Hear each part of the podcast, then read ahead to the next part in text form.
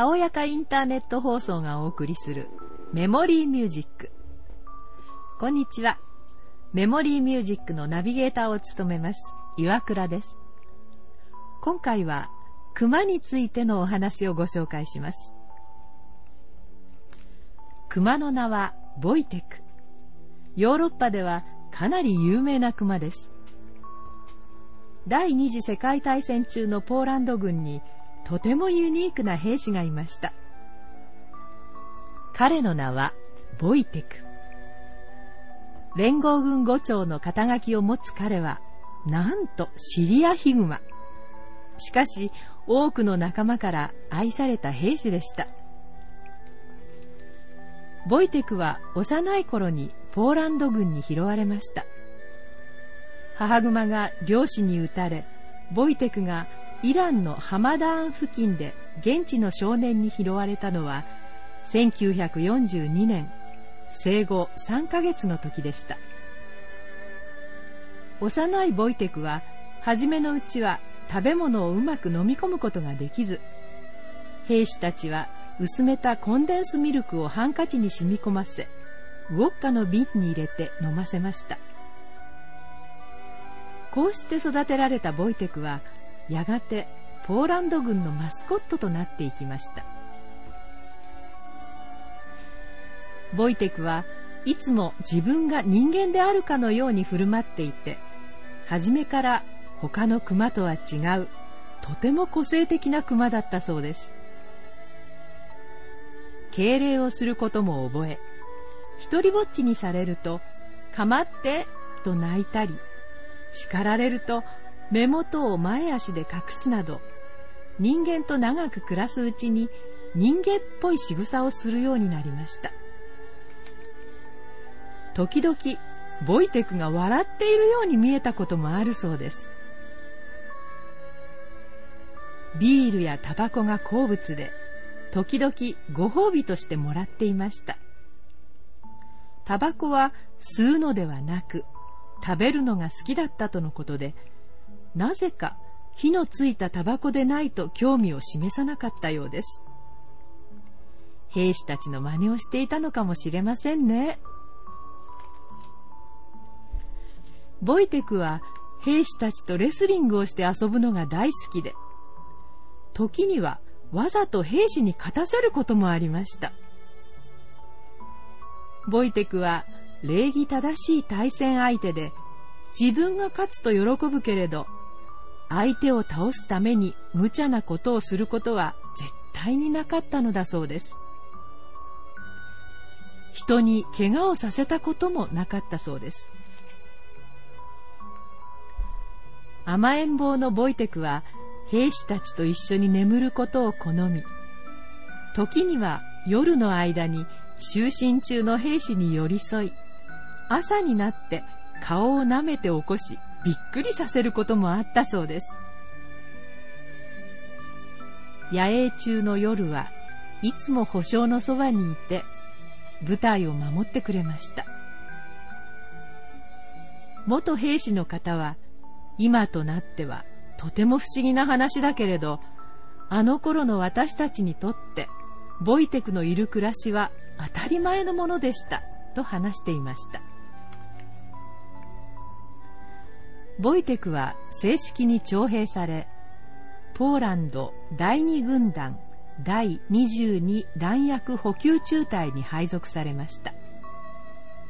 そして正規の兵隊となりました。ペットは船に乗せられないという規則があり、考えあぐねてボイテクを伍長に任命したのです。戦争の真っ只中、ボイテクは人間たちが砲弾を運んでいるのを見て、自発的にその手伝いを行うようになったそうです。部隊ではその功績をたたえ、紋章を砲弾を運ぶ熊に変えました。激戦となったモンテカッシーノの戦いでは、砲弾が飛び交う中、一度も弾薬箱を落とすことなく補給任務に当たりました。人間の兵士が一人では持つことができないほど重いものでも、ボイテクは簡単に持ち上げることができたのです。熊野ボイテクはすっかり兵隊の一員となって戦争を生き抜きます。しかし、兵士たちとの別れの時が。戦争が終わった後、ボイテクには悲しい運命が待っていました。戦後、ポーランドはドイツから解放されたわけですが、またもやソ連によって占領され、イギリス軍と共に戦ったポーランド軍兵士たちは祖国に帰れなくなりました。共産主義国となったポーランドに、イギリスと共闘した兵士たちの居場所はなくなってしまいます。1947年、別れの時が来ました。スコットランドのキャンプは解散し、ボイテクをどうしたらよいのかよくわからなかったのです。ボイテクを動物園に預けるかどうか、本当に悩んだそうです。しかし、戦争が終わったばかりの当時、その他の道はありませんでした。軍隊の兵士たちは、ボイテクとずっと一緒にいたかったので、あくまでも一時預けるという形です。その時の約束は、ポーランドが自由の国になったら、必ずボイテクを迎えに行くというものでした。兵士がひざまずいて後ろ足の鎖を外そうとすると、ボイテクは兵士の顔を舐め、自ら進んでケージに入りました。それからようやく周囲を見回し、兵士たちが立ち去ると、しばらく悲しげに泣いていました。ボイテクは動物園で大人気だったそうなのですが、仲間のポーランド兵たちとも離れて暮らすことになり、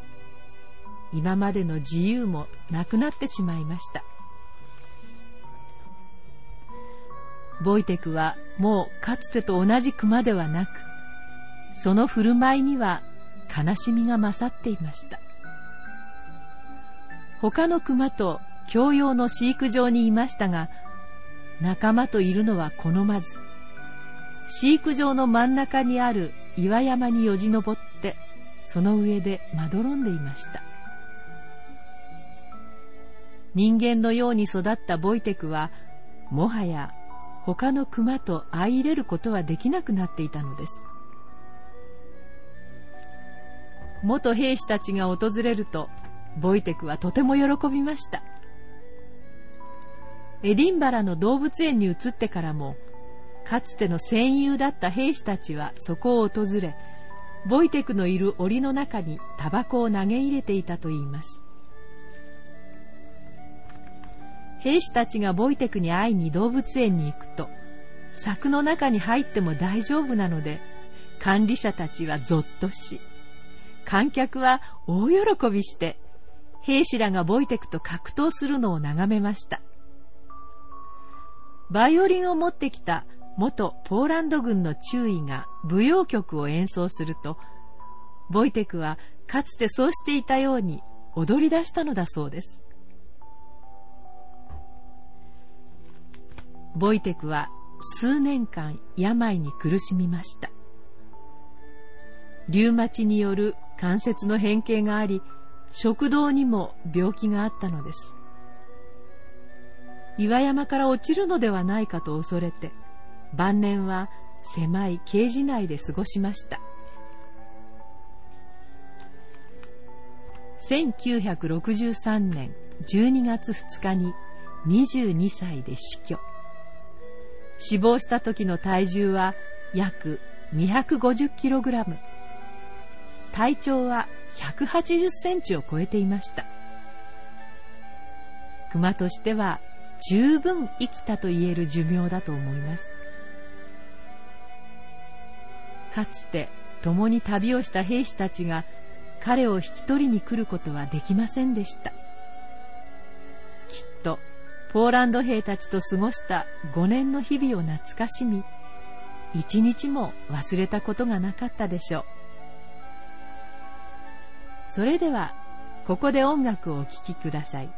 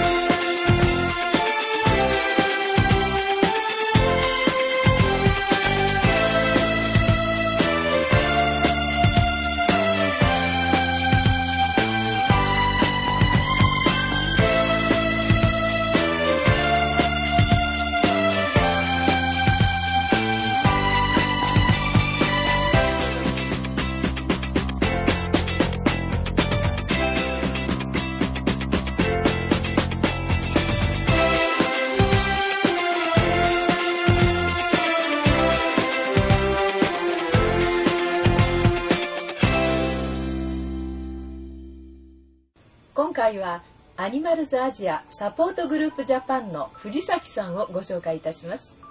こんにちは。こんにちは。まずアニマルズアジアという活動なんですけれども、はい、私たちにはあまり馴染みのないグループのお名前なんですけれども、はい、どういった活動をなさっているグループなんでしょうか。はい、アニマルズアジアは現在、香港に本部がありまして、はい、主に中国とベトナムの、はい、現在も続く単純農場からの熊のレスキューを中心に活動しております。はい、その他に、中国、ベトナム、アジアの犬猫の福祉と、もしくはサーカスなどの捕獲動物の福祉、その3つの活動を中心にやって行っております。あ、そうなんですか。はい、そうしますと、そのサポートグループジャパンっていうのは、はい、そのしたというなんかそういうなんか活動をなさってらっしゃるってことですかね。はいはい、でアニマルズアジアは、日本、香港の他に、はい、オーストラリア、中国、アメリカ、ベトナムなどに事務所があるんですけれども、その事務所以外にまた有志でサポートグループというのを結成して、はい、世界中に結成しておりまして、はい、日本がそのうちの一つでジャパンとして活動しています。はい。やっぱりアジアが中心なわけですよね。はい、そうですね。主に代表のジル・ロビンソンさんが始めたのがやはり中国の単純農場レスキューだったので、はいはい、アジア、中国、ベトナムを中心に行っております。はい、単純と言いますとなんか分かりにくいですけれども、はい、日本で昔から熊の井というのがありますよね。はいはい、江戸時代とかなんかその辺からあったように思うんですけれども、はいはい、その熊の井ということなんですよね。単純っていうのは、熊の井というのは単純と単のを乾燥させたものすべてを日本では熊の井というんですけれども、はい、でその元となる単純を採取するというのが、はい、今でも原始的な方法で中国とベトナムで行われているんですね。はい、私たち本当に素人考えで考えますと、はいはい、すごくもう医学が発達したこの現在でも、はい、やっぱりその熊の胃とか熊の胆汁っていうのは、はい、それほど重要なもんなのですかね。そうなんですね。まだ今実際日本ではどんどん需要が減っておりまして、はい、で日本で売られている熊の胃というのは合法的で、そうなんですか。はい、狩猟された熊から取っているものか、もしくは、はい、過去に、はい、輸入されたものなので、はい、今は売られているものは決して悪いものではないですけども。そうなんですか。はい、そうなんですね。日本でワシントン条約がありますので、はい、海外からの熊の生態というのは輸入ができないんですけれども、今売られているものはそのワシントン条約が決められる以前のものなので、ってことなんですね。はい、なので日本で売られているものが悪いとかなんかこう残酷なものだっていう考えではないわけですか。はい、あそうなんですか。はい、そうすると、ね、はい、日本でその熊の胃がその合法的にっていうのは、はい、やっぱりこう狩猟で撃った熊から取るとかそういうことなんですね。日本でも今は年間2000頭近くは捕獲されてるようですので、そうなんですか。はい、それを決してこう違法なものではありません。でもその、お薬ってのはやっぱ漢方なわけですよね。それに中国、今の一番の消費国はやっぱり中国と言われているんですけれども、はい、なので単純農場が一番盛んなのも中国、はいはいですね、その単純農場っていうのは具体的にどういったものなんですか。はい、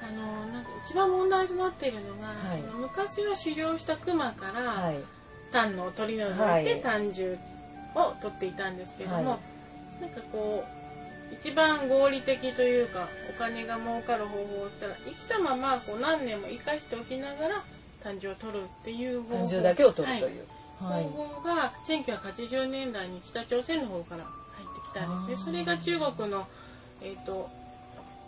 雲南省とかの方に山の方に広がりまして、はいはい、それから今はもう生きた地域で生きたクマを何年も閉じ込めたまま、はい、こう拘束した状態で単純を取るという方が、はい、どうやって取るんですか。私が実際中国に見てきたのは本当にこうメタルジャケットってガシッとしたこうベルト、はい、鉄のベルトでこうガシッと固定されて、はい、もうカテーテルが刺さるようになってるんですね。それはずっと刺さってるんですか。はい、そうなんですよ。それがやっぱり現代の動物福祉の面から考えてとても残酷だということで、はいはい、で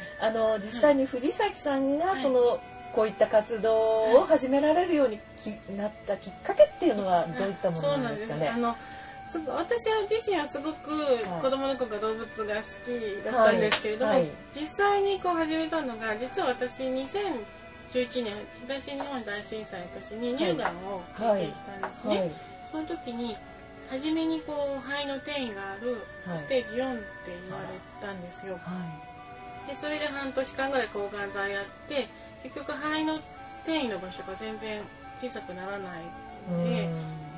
摘出手術をしたんです、肺の一部で。それが結局は行政で転移ではなかったんですけど、はい、そう手術をした時に、はい、すごくこう管が取って大変そうですよね。はい、でそのちょっと前に、はい、病院の待合室かなんかでこの記事を読んだんですね。私はそのクマの、はい、中国のクマの、はい、それで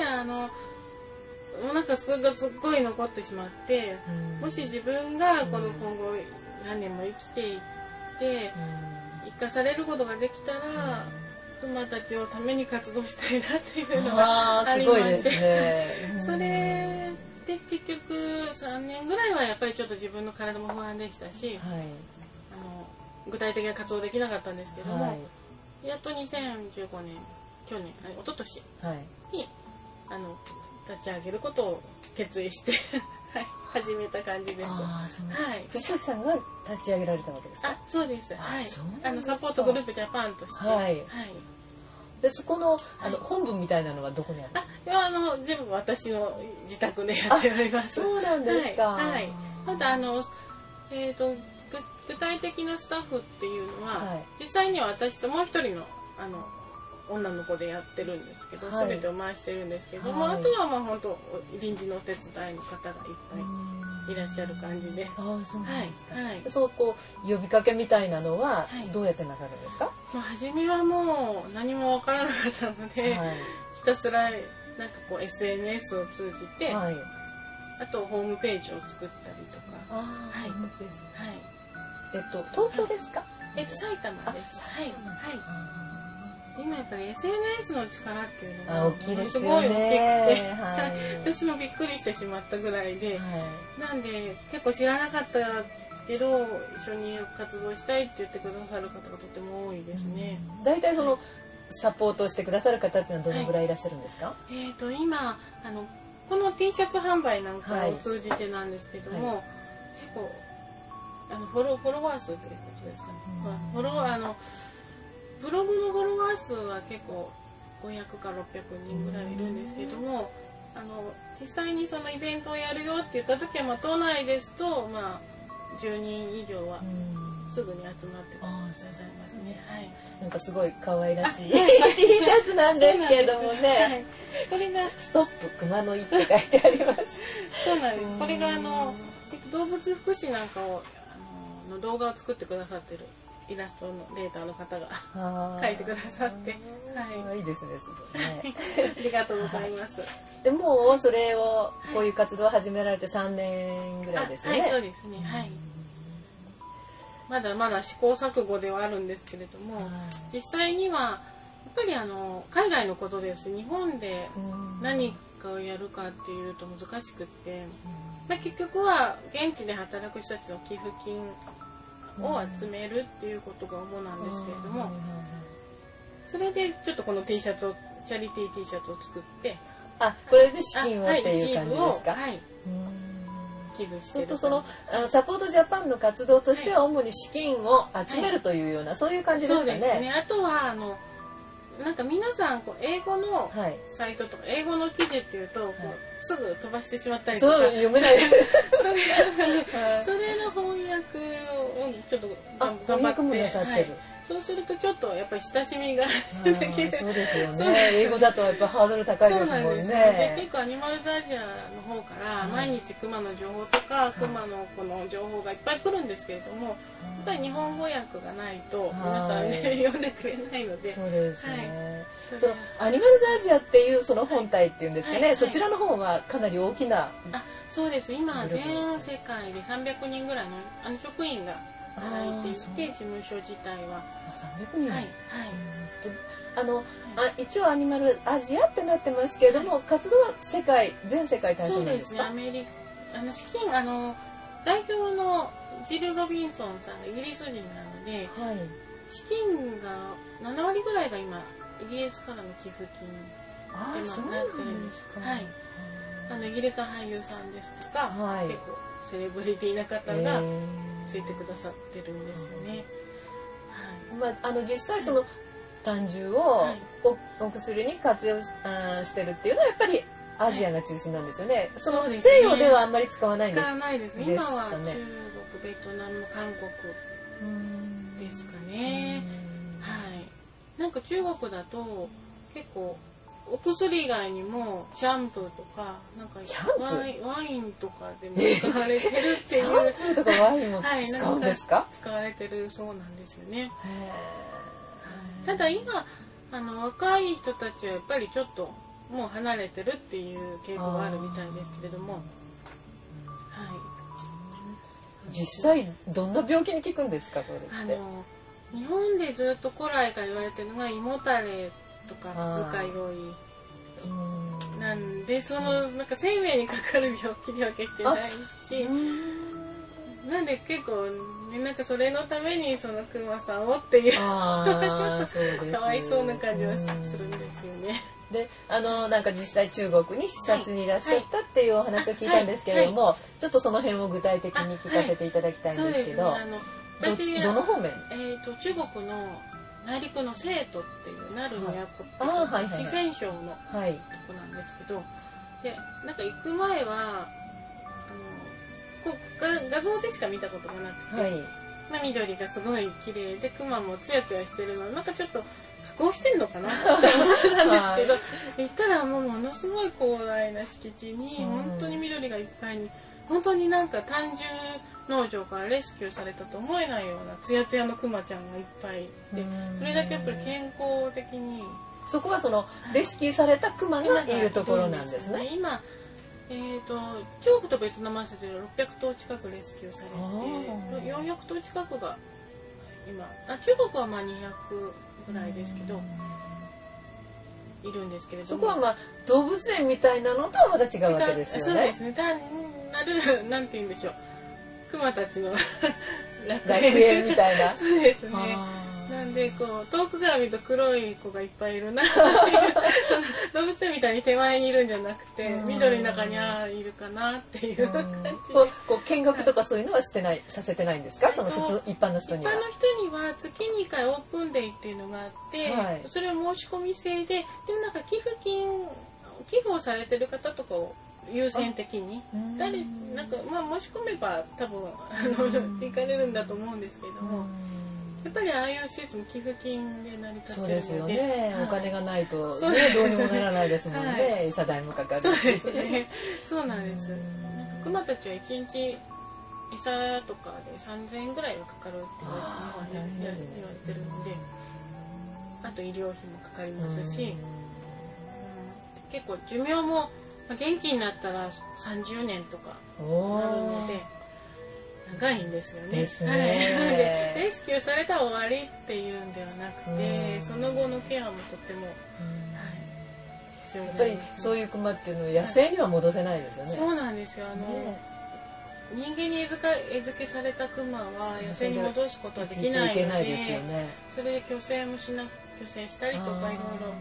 あとほとんどがレスキューされた子はもうほとんど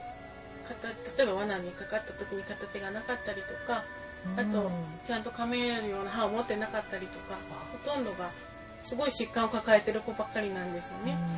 なのでやっぱり定期的にこうケアをしながらその寿命を全うさせる必要があるんですよね。私が道井さん見た時も片手がないクマちゃんもいたし、やっぱりこう長年檻に入ってるとこうずっとガリガリかじってるから歯がもうボロボロになってたりとかしてるし、あとはもうそれこそずっとカテーテル入れられてその腫瘍がねできちゃったりとか、単の取り除かれた子もいっぱいいますし。その実際こうクマが胆汁をそうやってこう、はい、取られるとやっぱり体に疾患が出てくるますよね、はい、そうなんですよね。もうレスキューされてそこで長生きできる子は本当に幸せな子で、数えきれない子がもう犠牲になって、農場のそうやってこう、はい、捕らえられたっていうかそういう状態だと何年ぐらい生きるんですかね。一応すごい状態が悪いからとも 4,5 年ぐらいって言われてるんですけれども、ただたまにこう単純取られなもの30年とかもそこで生きてる子もいるんですけれども、で実際オリバーっていう子が30年単純農場で暮らして、すごいですね。それで最後の4年間を保護施設で幸せに暮らしたっていう子がいるんですけどでもなんか30年その状態っていうのはとても全然外にも出られないわけです。なんか大きい単純農場だと、まあちょっとはスペースがあるみたいなんですけども、ひどいところだとその棺桶サイズって言って本当にこう身動きも取れないし寝返りも打てない状態でいる子たちが何年もいるわけですね。私が見たその中国の施設ではその鉄ベルト、メタルジャケットとかシーというその中世の拷問のような器具の他にフラッシュケージっていうのがありまして、ケージがこうそれこそ棺桶よりちょっと大きいぐらいのケージがあるんですけど、そのバーをこう下に下ろせるようになってるんですよ。上のバーを下ろすと、上のなんかこう蓋みたいなのが降りてくるようになってて、そうするとこうグーッと右腕で取れない状態にして取るっていう。単純を採取するっていう動かないようにしてフラッシュケージっていうのがあって、そこで9年間暮らしたクマがもう亡くなっちゃったんですけど、保護施設にいたっていうこの写真もありましたね。クマはもともとすごいやっぱり強いんですよね。痛みにも強いし、そう体自身もすごいタフなんですけど、だからといって痛みが感じるなんか神経は人間と同じなので、本当にこの痛みを感じたように見せてもやっぱり痛いことは痛いですし、なんかその、農場っていう名前がすごいですよね。単純農場っていう名前にびっくりしますけれども、実際アニマルサイズの調査では、はい、そういう単純農場にいるクマ、中国で1万頭以上って言われてるんですけれども、実際施設としてはどれぐらいあるんですか？施設としては、結構ちっちゃい施設はなくて大きい施設が中国にはあるので、実際どうなんでしょう、500、昔は500って言われてたんですけど、今はちょっと縮小してるかもしれないです。ただ中国は1万頭以上でなんですけれども、ベトナムは今1200って言われてるんですけど、ちょうど先月でしたか、先月、ベトナム政府が全てのそれを廃止を決定したんですよね。なのでその1200頭を今レスキューに向けてアニマルサーチャーがやってるんですけど、単純農場と単純ビジネスの廃止をベトナム政府の方から発表していただいて。そうなんですか。それはやっぱりそのアニマルズアジアの活動の成果ということですかね。そうですね。あと他の動物愛護団体とか、あとはまあ人々の意識の。なんかベトナムは今観光大国にしようって頑張ってるんで、その古い慣習というか評判の悪い慣習をどんどんなくしていく感じで、なのでまだまだ中国はね、それにはまだ追いついてないですけど、なのでアニマルズアジアの活動してやっぱり教育をすごく重要視してて、やっぱり若い世代にこれからやっぱ若い世代がそういうのが必要ないと思わないと、いくら海外から反対したりとかしても難しいことになりますね。そうですね。なのですごく教育活動に力を入れてて、実際サンクチュアリに地元の大学生がボランティアに来たりとか、あそこでなんかサマーキャンプをしたりとかしてるみたいです。で、まあこういうお話を聞いて、はい、こうちょっと一つ心配というかね、はいはい、そういうことを思ったんですけども、はい、その実際にそこで働いてらっしゃる方がいるわけですよね。でそのレスキューでクマちゃんたちがこう解放されて、はい、そこがなくなってしまうと、はい、その方たちっていうのはどうするのかなっていうことがすごくちょっと疑問になったんですけれども、それが多分中国ではなかなかすんなりいかないというのが、はい、ベトナムの方は、はい、クマの単純農場だけをやってるところがではないみたいで、個人経営で他の仕事をしたらクマを飼育して本業ではないので、だからそっちの方が多分レスキューとか廃止っていうのが簡単にできるんですけど、中国はまだ大きい会社もありますし、すごい数の人がまだ働いてるんですよね。そうするとね、その方たちをどうするかって生活がかかってるわけですよね。だから私もこの活動をしてるんですけど、はい、なんかこう働いていうわけにはいかないなと思うし、なんか実際中国行くとね、働いてる人もいっぱい見るわけじゃないですか。なんでやっぱりそのアニマルズアジアのように、その教育とか若い世代の育成というのがすごく大事なのかなと思うし、そうなかなかよく、はい、まあ、全然こう違う話かもしれないですけれども、はいはい、原発とか、はいはい、それから沖縄の基地問題とか、はい、そういうのを反対する人は、はい、やっぱりそこの現場にいない人だっていうのは私は聞いたことあるんですね。周りの人がすごく反対するけれども、ね、やっぱり現地の人たちはそれで生活ができる部分もあるの で、ね、やっぱり大っぴらに反対はできないっていうのを聞いたことありますけれども、まあ、それと同じようなことですよ ね。実際に見てみないとわからないというか、はい、なかなか難しいんですよ、そこまで行くの。働いてる現場にいてっていうか、ね、難しいことだなと思うんですけれども。今回はゲストのアニマルズアジアサポートグループジャパンの藤崎さんをご紹介しました。次回も引き続きお話をお伺いします。それでは次回もお楽しみに。